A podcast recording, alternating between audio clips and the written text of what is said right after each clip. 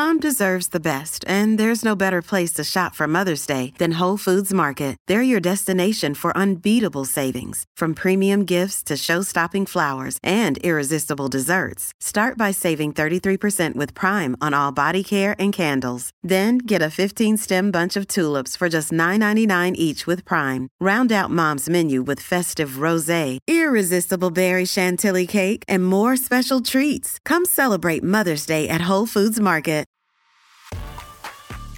What's up, and welcome to the Live Your Personal Best podcast. This is the place where I help current and former athletes like you to show up confidently in the gym and in life. I'm your host, Emily Kaufman, a former Division 1 athlete and author of Elite to Everyday Athlete. I'm going to show you how to stay motivated in reaching your goals and how to have more fun doing it. So let's sweat it out and start living your personal best. Hello, hello. Welcome back to a brand new episode of Live Your Personal Best. This is the last episode in the Eating Plant Based series. I'm excited to wrap this month up. I definitely learned a lot through talking with the different guests this month on different types of plant based eating, different opinions around it. And so I wanted to wrap it up by sharing my input, right? You know, I didn't know much about it before, was kind of considering making this lifestyle change to maybe being vegetarian, maybe cutting out animal products, going more plant based, like what that looks like for me. And throughout this whole process, you know, I definitely got to have a better understanding of my own food choices. So I wanted to talk about that today in today's episode of I'm not going plant based, but here are three things I'm doing instead. So, after thinking about it and talking with the professionals, I decided that going completely vegetarian or vegan and cutting out animal protein altogether is not in the cards for me, at least definitely not for now. You know, talking with Stephanie, the dietitian, she was talking a lot about how, you know, this choice does have to be a preference, right? It's a lot of people make this choice not because of allergies or because of a health thing, but a lot of times it is just on preference. And so when she was talking about, you know, these alternative ways to get your protein in, a lot of ways is beans, lentils, tofu. A lot of the alternatives I am not a huge fan of and I'm a very picky eater sometimes. And so I just already know myself of if I would cut out all these things that I do enjoy eating and trying to swap them out for things I don't enjoy eating, then I know I probably wouldn't be making a healthy switch. I'd probably defi- be deficient in a lot of different categories. So while I'm not becoming vegetarian, I am still going to be making changes to my current diet. And these are the three things that I am going to be doing moving forward. And I've already kind of been starting to do in the past, but I realize, you know, the importance of it now. So, number one is even if I'm not, you know, completely changing my diet to something that has a name, small switches are still just as impactful. Just because I'm not giving up animal protein 100% doesn't mean that I can't try to cut back a little bit or sometimes make switches or try the alternative option.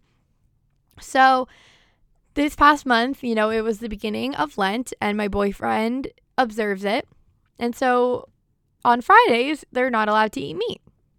And so I decided to buy impossible meat at the grocery store the other day because, you know, after these conversations, I'm like, oh, this would be something interesting to try. So I had it sitting in my fridge and he's like, oh, this would be a great night to have it. So we tried it. And to give you my unpromoted and unbiased opinion. It smells so bad. I don't know if this is like a common known thing or a lot of people know about this, but I was not expecting the smell and texture when it had come out of the bag. So, to use the impossible meat, it's ground meat, is what it looks like. If you were to get ground beef, that's what it looks like. And so we decided to do quinoa bowl. So we're going to have the ground impossible meat with quinoa, sweet potato, broccoli, all of that put together. So we're cooking it on the stove and it smelled so bad. But I was like, you know what? Like, we're not going to waste this. We have to try it.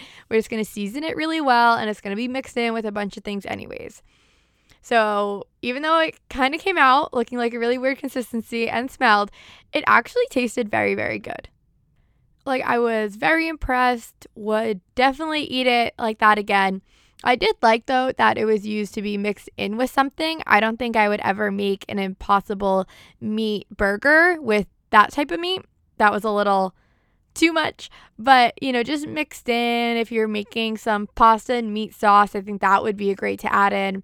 And so you can still make the switches like these, even if you still eat beef, even if you still eat meat, you're still able to make these small switches here and there, and that will still make an impact. And so that's what I've been starting to do. You know, I want to experiment more with other switches that I like.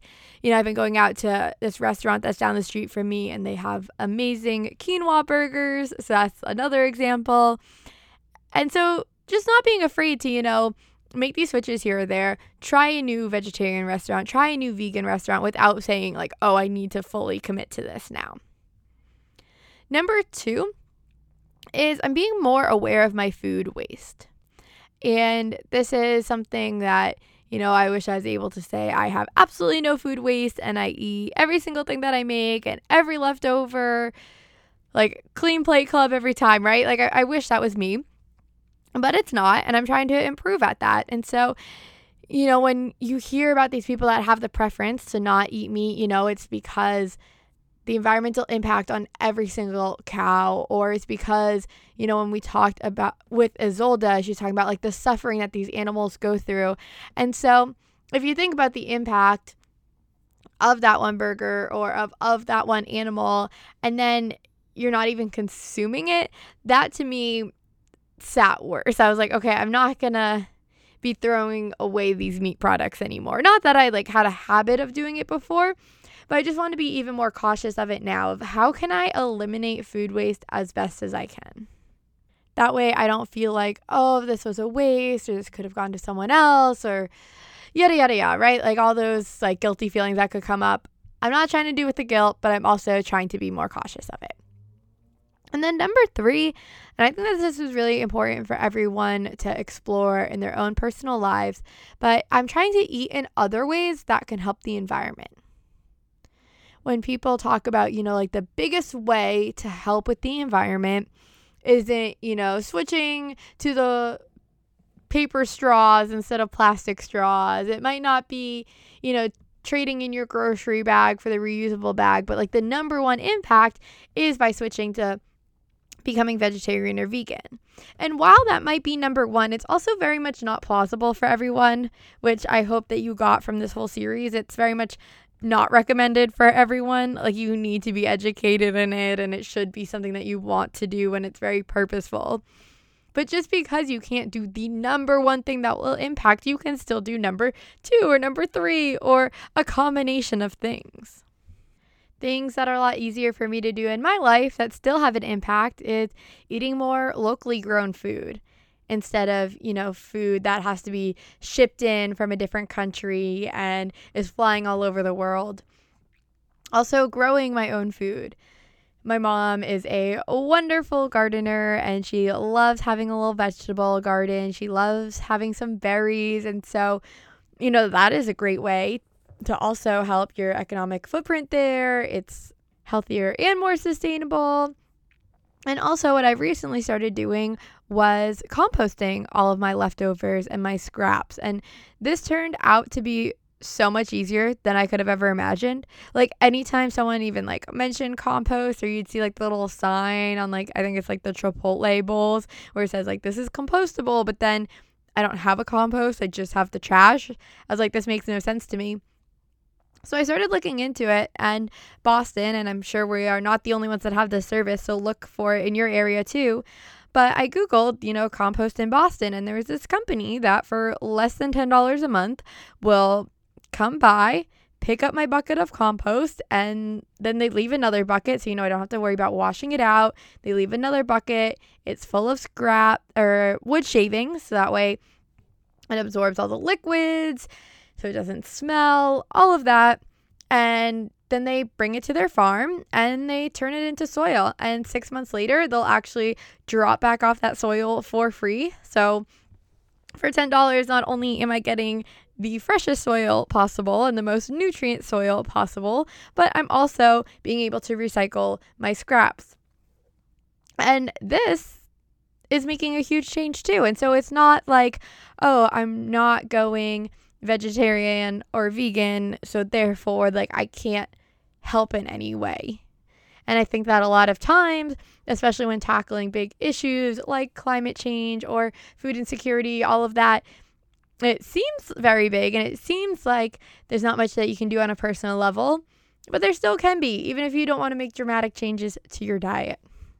So now that we've wrapped up to the end of this series, my challenge for you going forward isn't to make a huge change to your diet, but my challenge for you is this to one, be more aware of your food waste. To, to maybe challenge yourself to make small switches like meatless nights or trying the impossible meat brands or making those plant based switches. And three, also thinking about other ways you could impact the environment. That being said, you know, there's no right or wrong ways to do this. Maybe you disagree with me completely. This is just you know what I've gotten out of it. Maybe you got something completely out of the last few episodes I had. Maybe you're inspired to make this change. Maybe you are inspired to make a huge diet change. And if you are, then good for you. I encourage you, I support you. And with that, I would love to know your thoughts about, you know, doing this monthly focus. Next month, we're going to go back into, you know, just covering different health, fitness, diet, nutrition, exercise topics. But if you did like, you know, a deep dive focus of one specific topic, I do have a few more in mind that I would like to do for the future. But I also don't want to make the podcast boring if you don't want to hear so much about one specific topic. So please, please, please let me know right on Instagram at liveyourpb, Instagram at liveyourpb, or just leave me a review. Spotify now has podcast reviews, so leave a review on Apple or Spotify letting me know. And as always, thanks for tuning in.